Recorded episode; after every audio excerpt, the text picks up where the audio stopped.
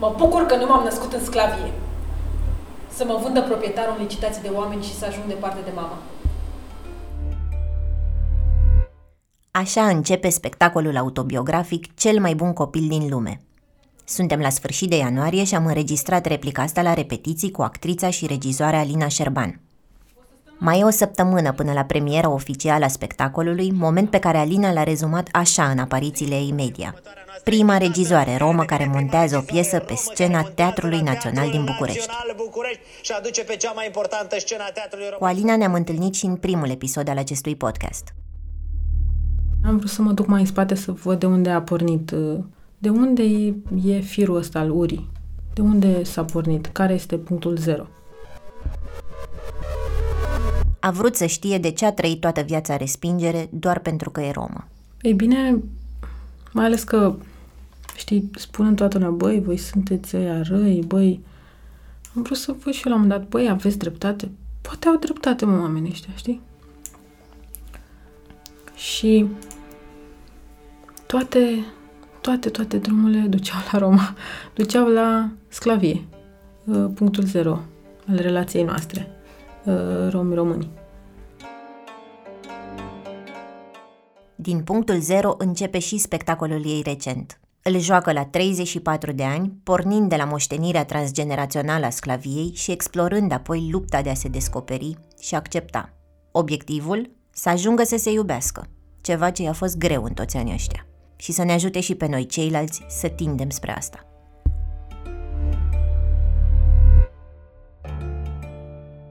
Sunt Ana Cioban, iar tu asculți Obiceiul Pământului, un podcast despre cei 500 de ani de sclavia romilor și despre efectele și costurile acestei istorii nevăzute.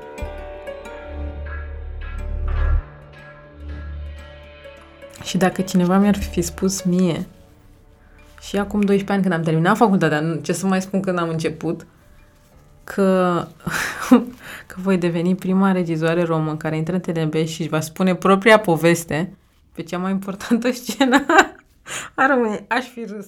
Aș fi râs. Alina e modestă, mai ales dacă te uiți la CV-ul ei artistic. Explic, adică mai e în mine încă poate fetița care zice Mamă, asta mi se întâmplă mie.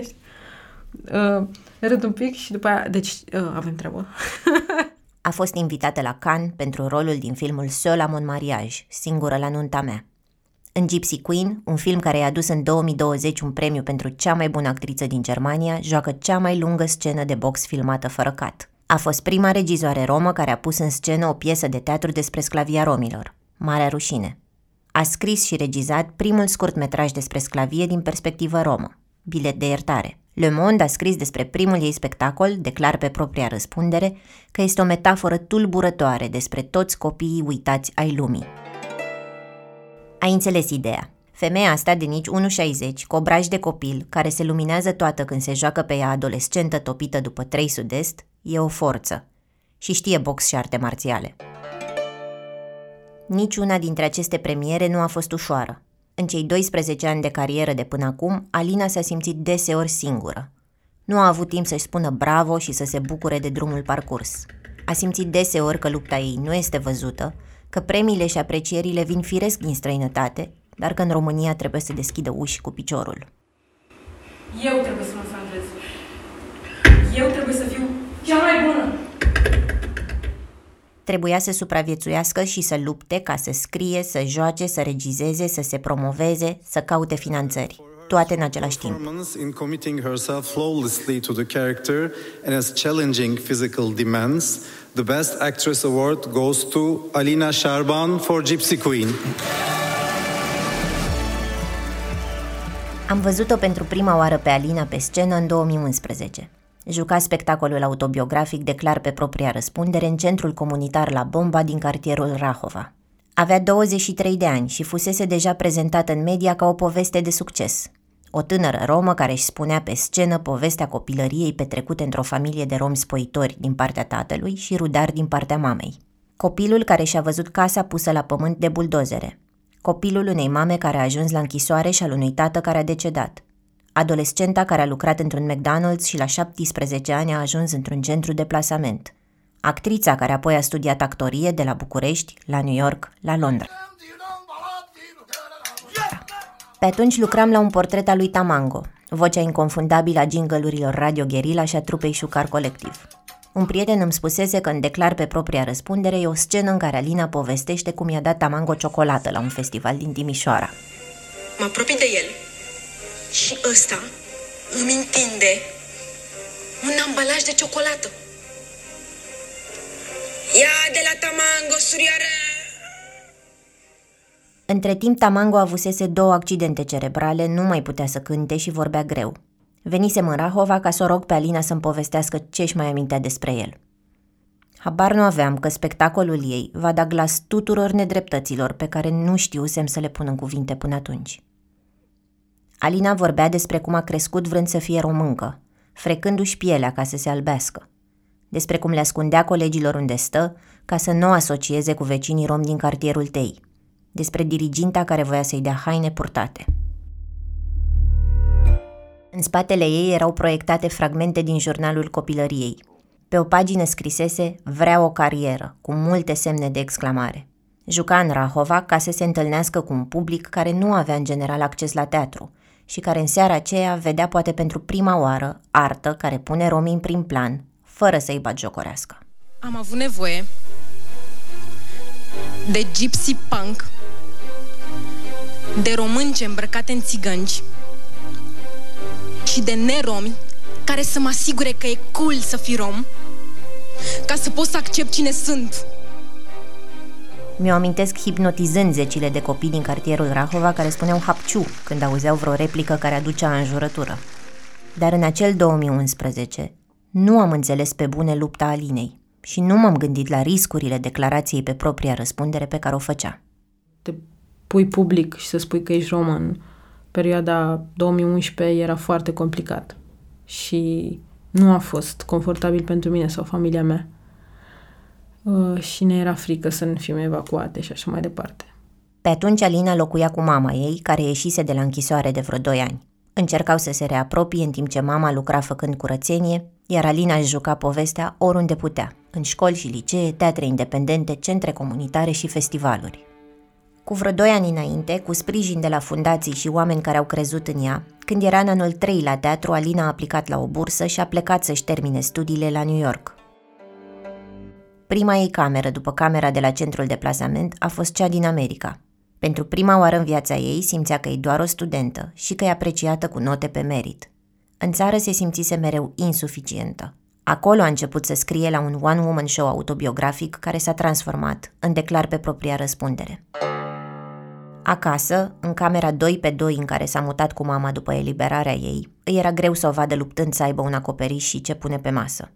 Dar era fericită să o aibă din nou aproape, după cei șase ani de serbări și ședințe cu părinții la care s-a autoreprezentat, după examene de admitere la care nu avea pe nimeni să strige de bucurie alături de ea.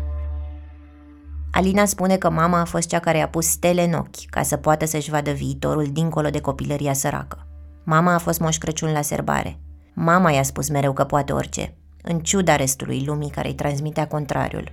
Dar acum mama era și speriată de vizibilitatea fiicei ei. Așa că uneori ascundea ziarele și revistele în care Alina povestea despre viața lor. Când îmi venea să mă las și când o vedeam pe ea spălând uh, tomberoane în apă rece, mă gândeam, desigur că am avut atâtea întrebări și dubii tot, tot timpul ăsta. Ce fac eu? Ce fac eu? Ar trebui să mă angajez și eu undeva să fiu un om normal, în ghilimele.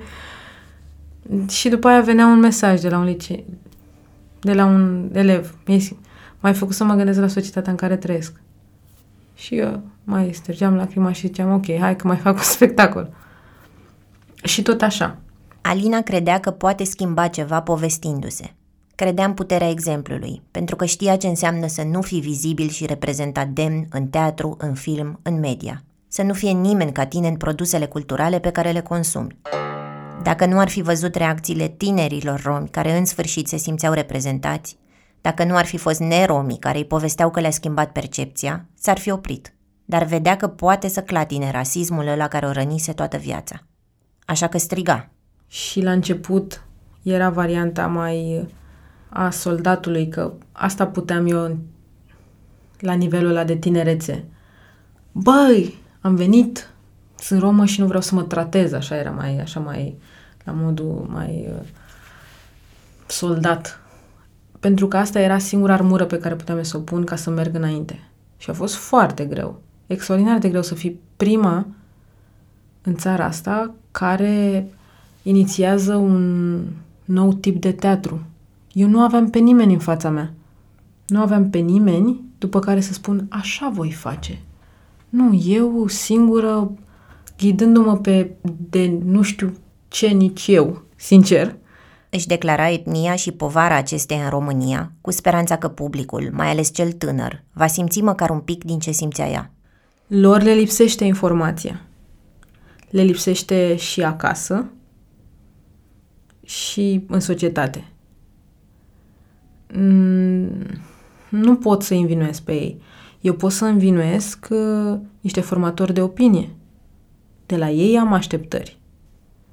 Eu pot să învinuiesc pe politicienii noștri. De la ei am așteptări. Unor oameni tineri pot să am doar uh, rugămintea să mă asculte, să se conecteze cu ce spun, pentru că ce spun eu, uh, din păcate, e singular aproape, într-o mare de gălăgie. Și tocmai de asta nu îi învinuiesc. Ar fi o pierdere de timp pentru mine. Este mai mult o invitație să vină pe podul ăsta pe care îl construiesc. De asta s-a și dus prin licee să stea de vorbă cu adolescenții. Căuta să înțeleagă cum să-și construiască povestea în așa fel încât să ajungă la ei. O auzi aici într-un documentar realizat împreună cu Vlad Petri, vorbind cu liceeni. Țigan romanizat. De, da, deci tu zici că e țigan sau nu? Nu. Nu zici? Nu. De ce? Că nu sunt. Am și prieteni romi, adică tot prieteni foarte buni romi care sunt fericiți să se laude că ei sunt romi. Înțelegi? Adică că sunt din neamul lui Cutărescu și neamul lui ălălalt. Sunt unii romi care au un caracter urât, deci limbaj, tot. Dar limba lor, tradițiile lor sunt interesante. Tot în 2011, Alina a fost acceptată la master la Royal Academy of Dramatic Art în Londra și a jucat piesa în engleză și franceză. În Londra a scris și Home, un spectacol despre cum este să fii imigrant în Anglia. Because I do not want to promote us as exotic beings and very different from you. Când se întorcea în România, deseori o ajuta pe mama la curățenie în case sau în scări de bloc.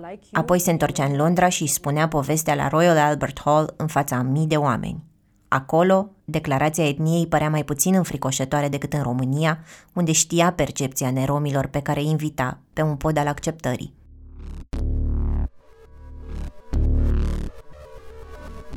Și-a dorit să rămână în Anglia. Își împărțea săptămâna în trei zile dedicate teatrului și filmului și restul joburilor din care se întreținea. A spălat vase și a servit hot dogs în timp ce a primit vestea că este studentul român al anului în străinătate.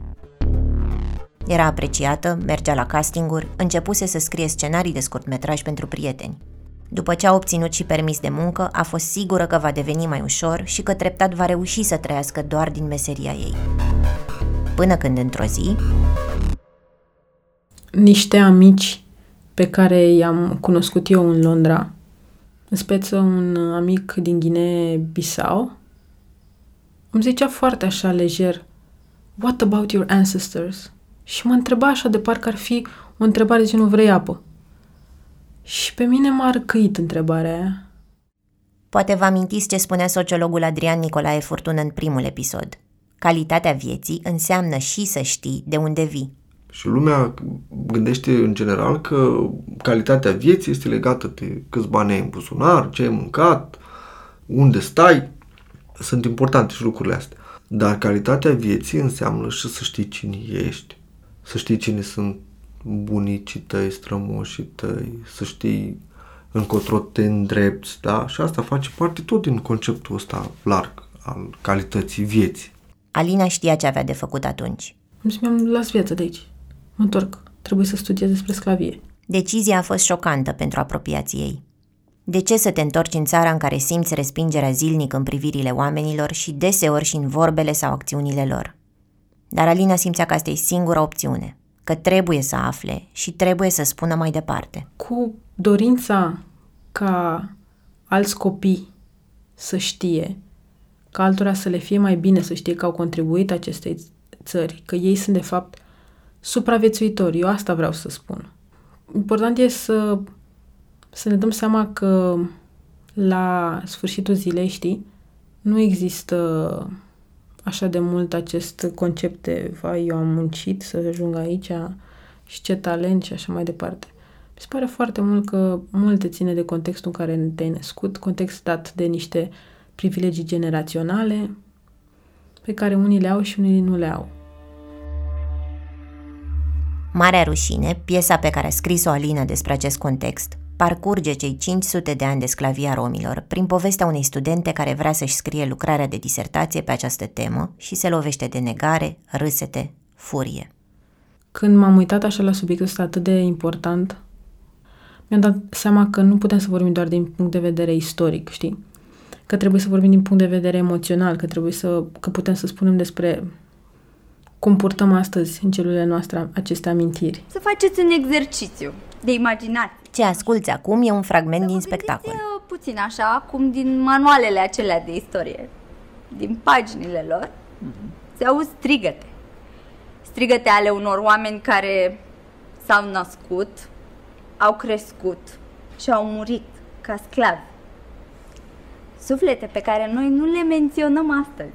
Am înțeles că respingerea pe care o resimți ca un om, la nivelul creierului, se resimte exact ca o durere fizică pe care cineva ți-ar fi pricinuit-o. Să fie mie rușine? Păi eu nu am de ce să mă simt rușinat. Ce, am avut eu sclavi? Și că creierul nu face diferența între m-a lovit cineva fizic și respingere, știi? Și că cum ar fi să ne gândim la acești 500 de ani în felul ăsta? Documentând sclavia ca să o aducă pe scenă, ceva s-a schimbat pentru totdeauna în Alina. Lucruri care înainte nu o dureau, au ajuns să-i facă stomacul ghem. Nu mă uit la niciun fel de mănăstire vreodată, fără să mă gândesc la de cine e construită, știi? De foarte multe ori când privesc o clădire, când mă uit la o clădire veche, mă gândesc ce a fost aici înainte. Și uneori merg prin București și îmi imaginez licitațiile de oameni. Dar nici povestea spectacolului Marea Rușine nu a fost ușoară. N-a fost așa cu invitație, vino și hai. Vai, dar ce frumos, Alina Șerban. Da, hai să te ajutăm. Nu, a fost... Uh, a fost complicat. Eu tot timpul a trebuit să demonstrez că merit să fac asta. Cum să scrii prima piesă despre sclavia romilor din țară? I-a fost greu să găsească fonduri, au fost și toate vocile modelate de rasism care o întrebau cine se crede să scrie și să regizeze. Deci știu că cu uh, piesa Mare Rușine am făcut primul meu atac de panică. Nu am meritat. Dar uh, am trecut prin asta. Nu știu. Am dus un monstru mare, mare în spate. Am făcut munca mai multor oameni. Uh, și mi-a ieșit ceva nu știu, pot să numesc, uh, unii o numesc curaj, eu o numesc împinge în frică. Și când în sfârșit lucrurile păreau că se întâmplă, în noiembrie 2015, cu o zi înainte de conferința de presă la care urma să anunțe că a scris un spectacol de teatru despre sclavie și se luptă să-l pună în scenă într-un teatru de stat, a venit cenzura de la Ministerul Culturii. I-au spus să folosească cuvântul robie în loc de sclavie.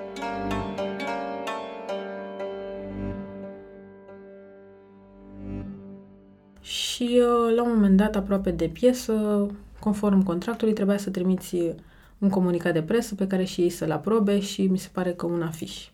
Am folosit cuvântul sclavie și asta a supărat foarte mult și s-au întors de vreme ei, de obicei, scuză-mă, ei uh, răspundeau cu la o săptămână la mail-uri sau ceva. E, în jumătate de oră am primit răspuns cu semnul exclamării că să nu folosesc cuvântul sclavie. Cu semnul exclamării? Da, roșu.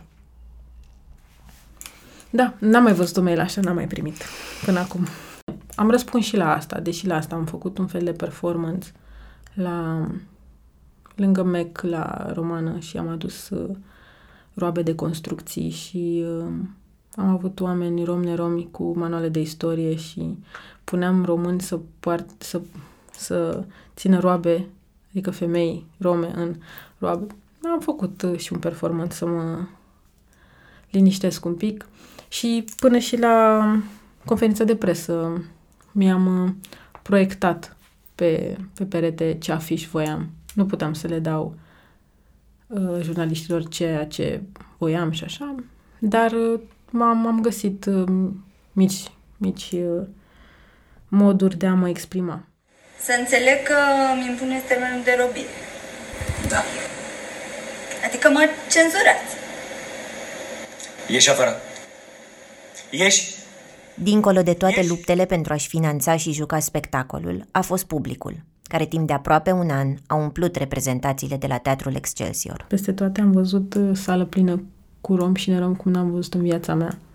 Cum au venit rom tradițional din afara um, orașului cu autobuze și mi se întorcea stomacul pe dos când vedeam anumite rasisme la uh, jos la teatru, când uh, îi puneau pe romi să lase și apa, că vă doamne, știi? Niște, niște am încercat să trec peste asta ca să pot să-mi duc lupta mea. Piesa a adus, uh, sper eu, uh, oamenii mai împreună, a creat uh, mult inconfortabil, dar un inconfortabil în care invit pe oameni să pășească pentru a evolua. Este un inconfortabil inevitabil dacă vreți să ne asumăm cine suntem, cine am fost și să mergem împreună pentru un alt viitor. După fiecare spectacol, Alina rămânea pe scenă pentru sesiuni de întrebări. În fiecare seară s-a temut că vor veni reacții rasiste, că nu o să fie crezută, deși tot ce pusese în scenariu era documentat. La fiecare spectacol de teatru am avut prietene nerome și amici, dar și mai ales amice, care stăteau de pază la fiecare Q&A pentru mine, pentru că știau că inconfortabilul ăsta al aflării că noi n-am fost doar uh, iobagi, că noi n-am fost victimele așa inocente în, uh, pe lângă puterile mari și că noi am avut sclavie și una dintre cele mai lungi din lume și că romii ăștia, băi, nu sunt chiar așa vinovați pentru situația de astăzi. Desigur că crea un inconfortabil și pe mine nu m-ar fi ascultat, cum de foarte multe ori se întâmplă. Ce aveau de zis unii după păi că spectacol? nu cred. Că nu cred, în primul rând, că ce, domne, că exagerați, că așa, că... Tocmai de asta actorii în al doilea act uh, al piesei nu aveau voie să improvizeze nimic și am fost foarte strictă pentru că voiam să fie documentare istorică. În actul 2, studenta li se adresează profesorilor din comisie și invită să se întoarcă în trecut pentru a se întâlni cu câteva personalități istorice. Domnilor profesori, vă rog să țineți cont că lucrarea mea conține exclusiv cuvântări și legi din acele vremuri. Nimic nu este ficțiune. Apoi spectacolul aduce cronologic în scenă prima atestare a sclaviei în țările române, licitațiile de sclavi, discursul aboliționist rostit de Mihail Cogălnicianu, vocea domnitorului Mihai Sturza, care semnează proiectul de lege pentru abolirea sclaviei, vocile mitropoliților, ale boierilor care își violau sclavele și ale celor care se opuneau eliberării. Eu mulțumesc poftele stăpânului, că așa a făcut și mama și bunica și toate neamurile mele. Boierul e stăpân. Poate să facă ce vrea din mine. Eu sunt roaba boierului. Fiecare dintre momentele din piesă au fost construite pe baza textelor de arhivă sau ale memoriilor publicate în perioada abolirii sclaviei. Pe fundal, Alina a proiectat numele romilor menționate în biletele de iertare care aduceau libertatea. Da, și mulți au negat și în momentul ăla. Ce pot să spun? Uh, dacă însuși Ministerul Culturii m-a lăsat să folosesc cuvântul sclavie, de ce un om, uh, un biet om? Problema mea nu era neapărat cu asta, că eu aveam răbdare să explic cui vrea să asculte și să purtăm un dialog. Uh, problema mea era atunci când venea cu o judecată de valoare, știi, când a venit o tipă chiar la buza scenei așa și mi-a spus că cum îmi permit. Și cum îți permis ce? ea a spus așa, ce vor crede copiii români, că toți copiii ăștia, că, că toți românii sunt rasiști, că așa, ce vor crede? ceva și toți oamenii ăștia, cumva a fost așa un fel de judecat de valoare asupra părinților romi care și-au adus copiii să vadă așa ceva, ceva genul ăsta, nu știu, dar îi judeca și pe ei și asta m-a durut că mi-aduc aminte că cu colțul ochiului vedeam pe unul dintre verii mei care și adusese de la Gălbinaș tot neamul, știi, să vadă și mulți copii și așa, știi, și simțeam, cumva ea, ea i-a descris iar ca irresponsabil, știi, și asta m-a durut. Mi-a fost greu să mă calmez și iar să las de la mine și să, știi? Dar a fost mișto că de data aia foarte mulți neromi, știi, au ținut să spună că eu am nevoie de piesa asta și copiii mei, eu nu le spun lucrurile astea, dar ei se duc la teren de joacă și află lucrurile astea. Eu am nevoie de piesa asta și la fel niște rom tradiționali le-au urat cuvântul. A fost foarte frumos și dureros, știi? Bine, cel mai dureros a fost că la, la final o fetiță a unui activist a venit pe scenă și i-a zis că vreau și eu să spun ceva, așa mică, șase ani, cam așa, și îmi zicea că, că acum câteva zile i-a apucat pe colegii mei să spună cioară. Și că nu știu ce mai zicea și, și uneori e copleșitor. Ei bine, n-a mai avut nimeni, nimeni de zis, nimic de zis.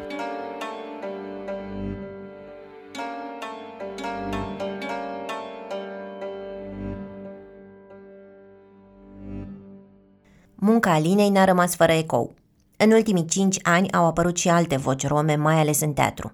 Actori, scenariști, regizori. Spectacole de teatru politic, precum Voi n-ați văzut nimic, despre băiatul rom bătut până la moarte de poliție după ce a fost reținut în timp ce făcea parcări. Declarații noi de identitate. Companii rome cum Pen, care revendică arta, istoria și identitatea culturală romă.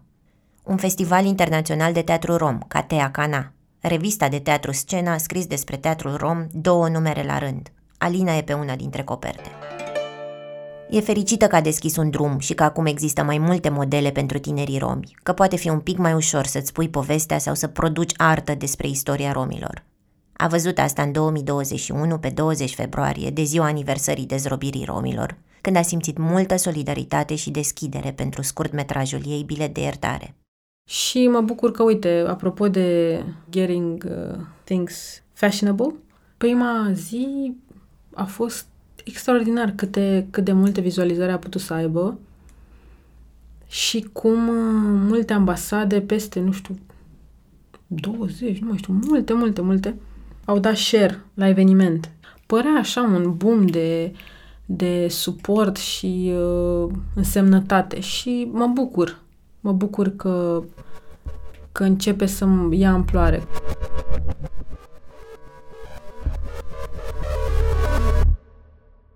După Marea Rușine, Alina s-a întors de la regie la actorie și a jucat în filme străine ca Gypsy Queen și Sola Mon Mariage.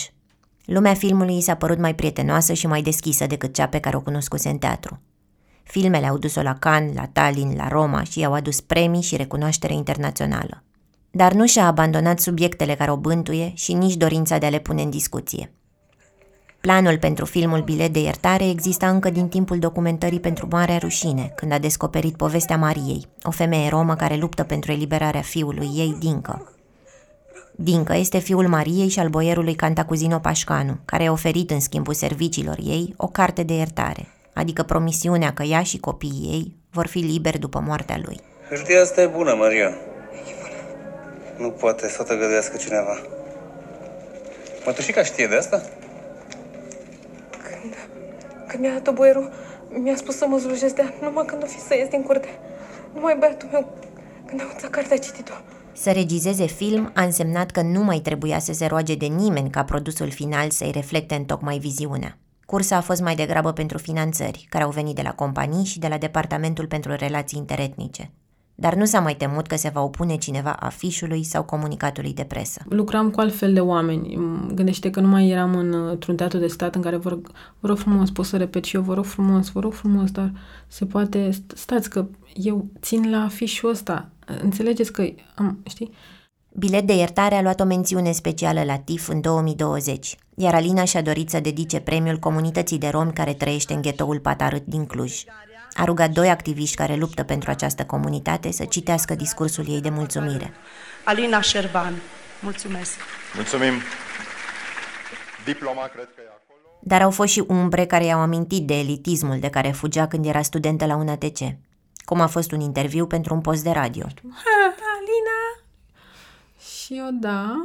Uh, Păi, după ce a luat uh, Radu Jude cu Aferim uh, 14 premii sau cât a zis ea, plus uh, la Gopoș, plus uh, ursul uh, de argint, ce mai ai tu de spus? Jur, mie mi s-a pus întrebarea asta și iată că eu eram o romă, ai nici măcar romă, nu contează că eram sau nu, dar eu eram o persoană, știi, care începea să facă pași în regie, știi? Uh, hold my glass of water, că nu beau alcool. Zic că, da, da, mi se pare că Radu uh, a deschis uh, subiectul, uh, un subiect important și uh, mă bucur că a făcut chestia asta, însă um, filmul, mi se, Aferi, mi se pare că are ca temă centrală această relație tată-fiu uh, și în niciun caz o perspectivă a unui sclav rom. Și asta vreau eu să fac. Silence. Cum e să-ți faci debutul și să fii întrebat? Dar tu, dar ce mai ai tu de spus? E, îți dai seama că asta ar, ar fi putut să întrebe pe toată lumea care mai face încă un film despre iubire, despre orice, știi? Pe parcursul documentării pentru acest podcast, zeci de oameni mi-au povestit că au aflat despre sclavie din munca Alinei Șerban. Veronica Petrescu, o tânără de 24 de ani care locuiește în Marea Britanie, mi-a spus că a văzut spectacolul Marea Rușine de patru ori. Veronica este pe jumătate romă din partea tatălui, cu care nu mai ține legătura după divorțul părinților. Și primele mele amintiri sunt că tata niciodată nu venea să mă ia de la grădiniță, nu venea apoi la școală la nicio serbare, când venea să mă ia de la școală mă lua de la câteva străzi depărtare ca să nu ne vadă nimeni împreună. Îmi amintesc că n-a venit la nicio zi a mea de naștere când aveam invitați sau când erau alți copii. Cu siguranță a fost ca să mă protejeze, pentru că dacă tot am avut norocul de piele albă, atunci au putut să facă asta. Mama a fost cea care a dus-o pe Veronica la teatru, i-a cumpărat accesorii romanii și a susținut-o să-și descopere rădăcinile. Veronica mi-a povestit că după ce a văzut Marea Rușine și a aflat de trecutul sclaviei, a simțit rușine față de ani în care a ascuns că e pe jumătate romă și s-a folosit de privilegiul pielii albe. A înțeles că participa la ștergerea identității ei și că era timpul să-și asume rădăcinile. Astăzi Veronica lucrează cu femei rome victime ale violenței domestice, se fotografiază cu steagul romilor și caută în istorie modele feminine de rezistență și de putere. După bilet de iertare, pentru Alina au urmat luni de conferințe și dezbatere online pe tema sclaviei. Aș vrea să vă spun că pentru mine, ca romă, a fost uh, incredibil să citesc Ea a adus lângă ea pe istoricul Petre Petcuț, a cărui muncă a influențat-o, pe cercetătoarea Magda Matache, în onoarea căreia și-a numit studenta din Marea Rușine, Magda. Alina uh, deschide multe deschide multe drumuri, Alina, și nu povestea ei și poveștile ei despre cum navighează în spațiile astea sunt absolut dureroase.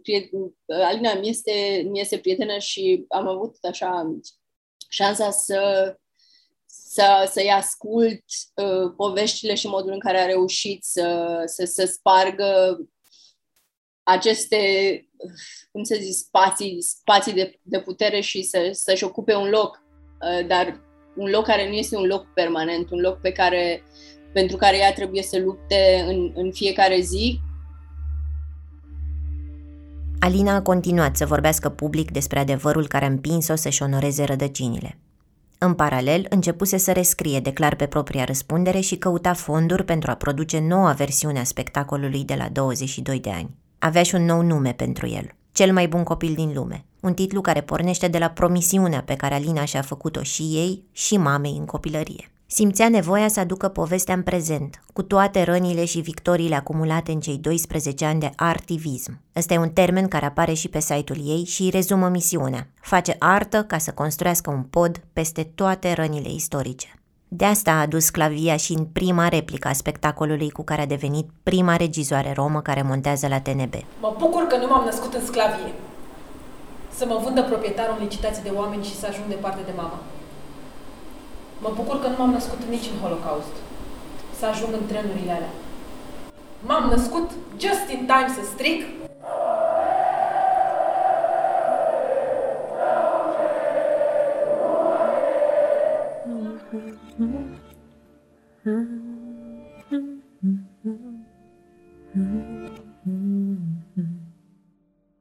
Legătura cu ce înseamnă strămoși, pentru mine este o temă recurentă, să zic așa, uh, și în Marea Rușine și este și în uh, Cel mai bun copil din lume.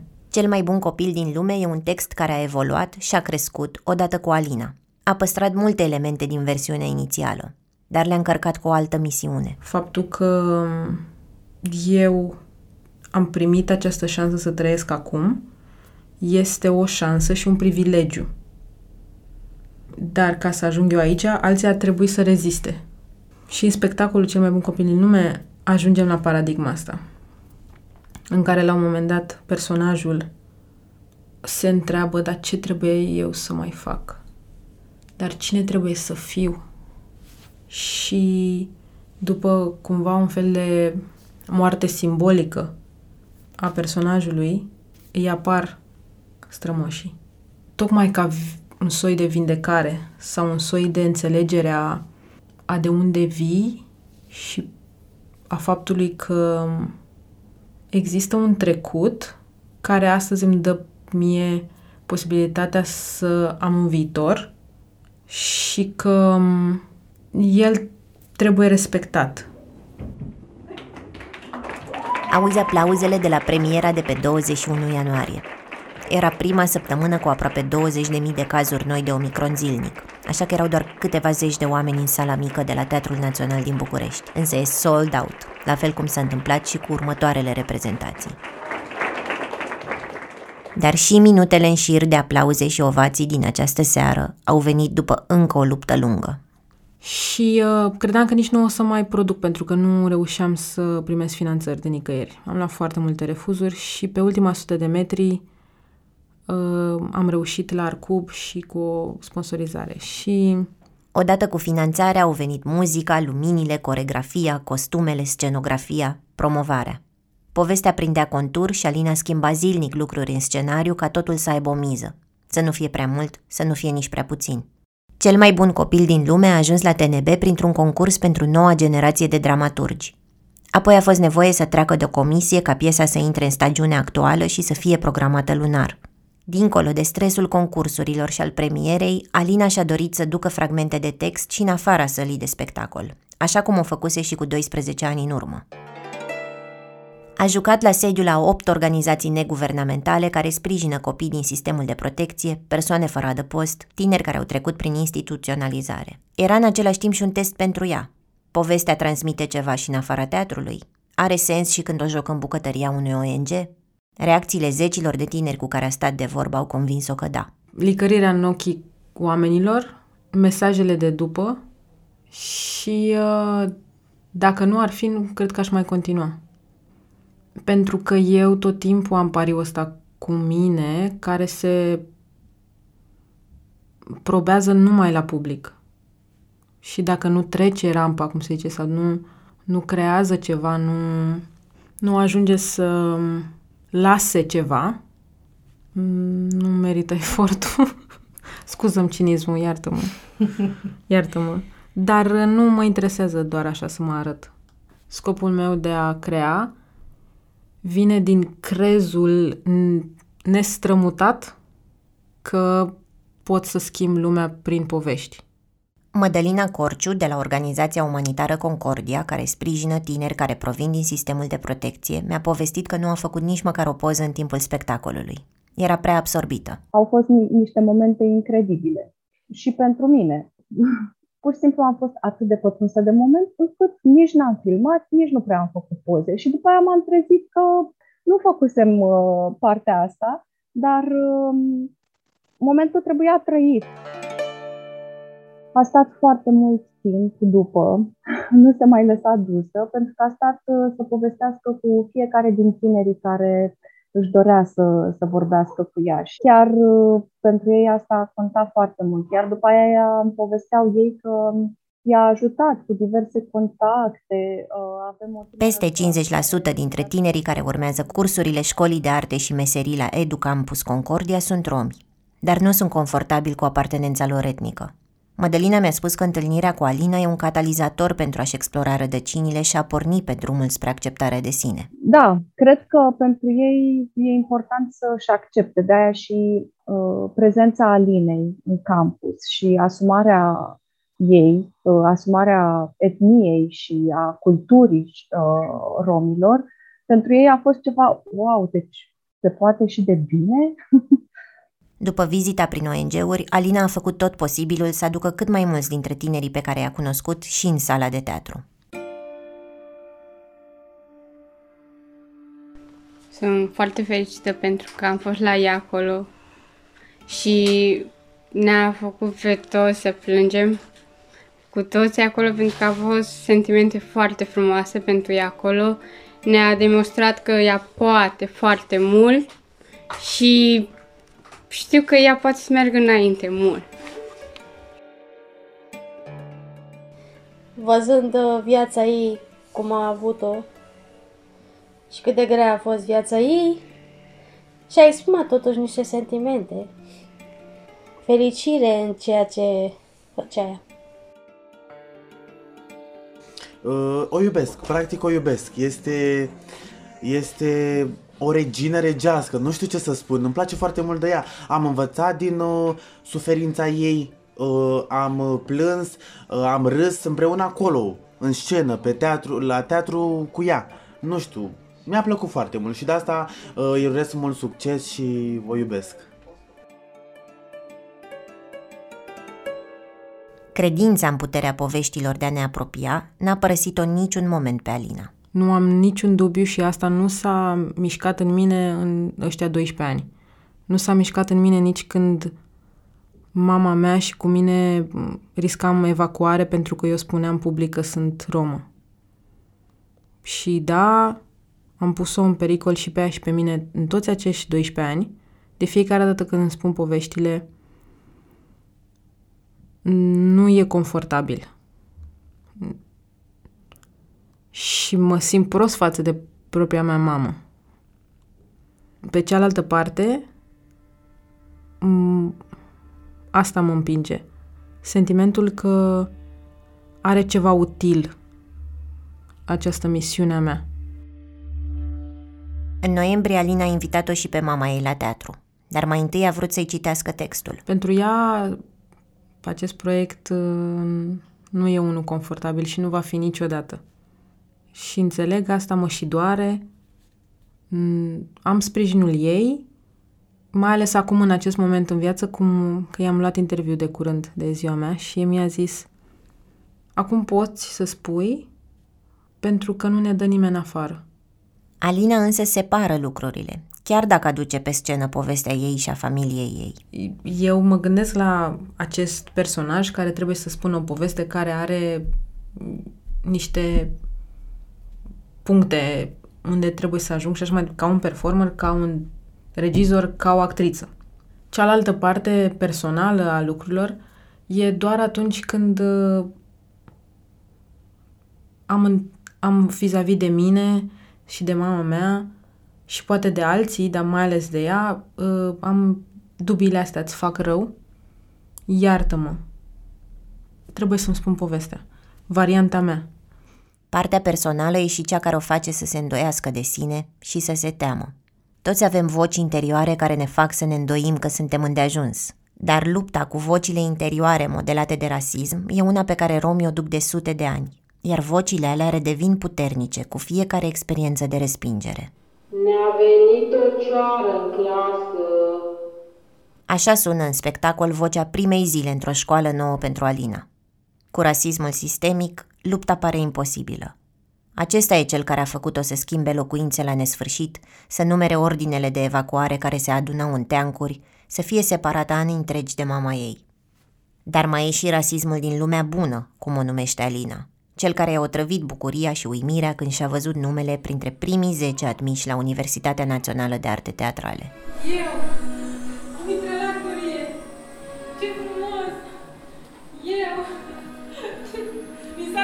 viața! Ce frumos! Sigur n-ai dat plăcut de rău?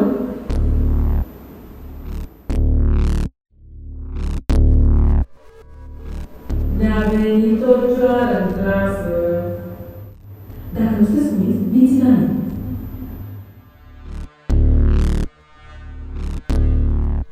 Remarca de pe culoarul facultății a umbrit ce trebuia să fie o sărbătoare. Cine se credea? Cum de îndrăznise să fie bună și să contrazică stereotipurile? Unde pot eu să spun că eu am probleme, eu, Alina, persoana, este că încă mai sufăr de un uh, complex al impostorului și nu mi-e ușor să joc la TNB. Nu mi-e ușor uh, absolut deloc. E pentru mine una dintre cele mai mari coșmaruri. uh, pentru că um, am, superi, am suferit foarte mult în uh, facultate. A fost... F- și nici mi-am dat seama în momentul ăla cât de traumatic era, traumatică era experiența. Uh, acum mai mare mi-am dat seama, știi, un pic așa reflectând, că rasismul pe care îl simți e foarte ma- mult, e mai vizibil cu cât crești în uh, treptele sociale. În ziua în care Comisia Teatrului Național urma să vadă o repetiție și să decidă dacă vor păstra cel mai bun copil din lume în repertoriul permanent, Alina a simțit acut complexul impostorului. Eu în ziua aia, bine, și fizic și psihic, probabil că eram uh, foarte mai mult de obosită, nu știu, cred că rămăsesem fără resurse în ziua aia. Și la prima bâlbă sau ceva, imediat eram în, uh, eram în versiunea mea din UNATC și eu îmi spuneam mie, dar cum, cum crezi tu că poți să faci chestia asta pe bune? Uite, vezi ce faci? De ce ești tu aici? Tu chiar crezi că poți? Și atunci am putut să mă anulizez într-o secundă.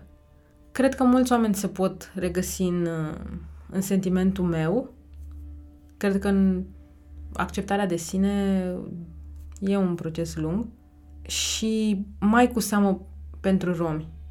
Și țin să menționez că ei au fost foarte ok. Demonul din cameră era fix mintea mea și vocea mea, care survine din rasism, care al altora nu e a mea. Și ziua aia a fost cea mai proastă repetiție pe care am avut-o vreodată. Și chiar uh, mi-a zis uh, comisia, da, da, luăm spectacolul, dar tu ai jucat așa, parcă nu era aici. și e foarte adevărat. Uh, feedback-ul e, e true. Alina spune povestea celui mai bun copil din lume ca să amorțească acest nu poți. De asta unul dintre personajele noi ale spectacolului este o Alina copil, care apare în proiecții, bate cu pumnii, spune că e frică și imploră să fie auzită. Uite cât am făcut împreună și cât am reușit. Sunt chiar tare. Sunt frumoasă, sunt deșteaptă. Am mușchi. Și eu pot orice. Hei! Nu te oprești un pic? Știi de cât timp vreau să-ți vorbesc? Vreau să spun că mi-ai lipsit. Și că mi-a fost dor de tine. Mi se pare o misiune în viața tu, oricărui om să ajungi să te iubești pe tine, să te accepti să te iubești. Cred că este un proces de viață. Și iată că eu, însă, propun această misiune nu doar pentru public, dar și pentru mine, desigur. Când își dă voie să se uite la podul pe care l-a construit, Alina simte că e tot mai solid și că l-au parcurs deja mulți.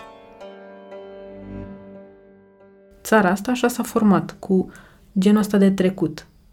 Nu știm cum va urma în viitor, dar sper că, desigur, cu mai mulți aliați, să construim podul ăsta pe care am încercat și eu să-l construiesc de 12 ani încoace și pun așa niște mici, mici trepte, să ne întâlnim unii cu alții. Nu mai crede că poate să schimbe toată lumea, dar vede progres, atât în societate cât și în ea. Și eu m-am schimbat cu lucrurile și societatea, să zic așa. Nici eu nu aș fi putut acum 12 ani să fac un afiș în care să mă pun cu un simbol atât de greu de dus. Sau să-mi pun în cap de cioară. Nu aș fi putut. Eu personal nu aș fi putut să fac asta. TNB-ul nu ar fi acceptat o poveste ca asta.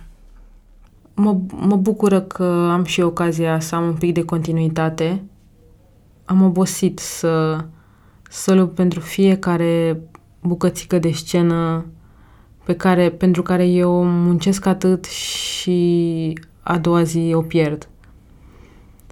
Sper să am spectacole măcar o dată pe lună sau ceva și să pot să știu că în ziua aia mă întâlnesc cu publicul meu. Și este o bucurie pentru mine și sper să fie și o vindecare, în sensul în care în sfârșit mi se răspunde cumva, știi, puțin. E fericită, dar încă își spune că mai are multe de făcut. Mai sunt vreo trei sau patru lungmetraje de făcut, dar atâta nu. Imediat după premieră plec în Berlin la un alt eveniment. Dar da, da. Um, va exista acel uh, respiro. Dacă nu se face forțat, știi cum se face corpul imediat. Nu vrei, stai un pic. Vocea tot ajunge la mine. Dincolo de muncă, Alina încearcă să se audă mai mult pe sine să-și dea voie să se oprească din a demonstra că poate și că merită. Să se iubească. Pentru că binele ăla e cumva un soi de respect față de sine pe care n-am apucat să-l la, la care să lucrez, știi? Um, în graba de a supraviețui, în, în ce a fost viața mea de până acum, a fost supraviețuire și eu mai spun, când uh, romii vor avea ce să mănânce și așa, o să plângă foarte mult. Atunci o să înceapă plânsul, pe care nu ni-l permitem.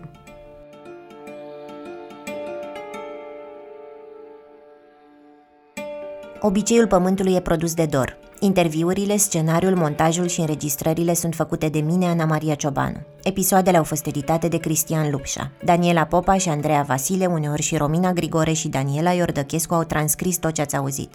Manager de proiect e Nicoleta Rădăcină. Postproducție de Octavian Coman. Muzica a fost compusă de Sebastian Androne Nakanishi, care la mijloc de ianuarie a câștigat premiul pentru compozitorul anului la International Classical Music Awards. Identitatea vizuală a fost creionată de Maria Surducan. Uite, dacă este un om curajos, Alina chiar mi se pare că este omul ăla. Sunt cuvintele Ramonei Ursu, care are 40 de ani și e agent imobiliar. Ramona a aflat în studenție despre sclavia în care a trăit poporul ei. A șocat-o informația, dar după ce a văzut Marea Rușine și bilet de iertare, i s-a părut că istoria a devenit mult mai reală. Cred că mă uitam și nu venea să cred, știi? Adică abia atunci cumva îți dai seama că lucrurile alea chiar s-au întâmplat. Că una este să citești, dar când se petrec pur și simplu în fața ta, te conectează mult mai bine la, la tot ce s-a întâmplat de fapt. Cu Ramona o să te întâlnești și în episodul următor, în care o să-ți povestească cum se văd prejudecățile prin ochii ei de agent imobiliar. De ceva timp, Ramona se întreabă cum a modelat-o identitar rasismul și cum poate să demonteze stereotipuri fără să o epuizeze această luptă.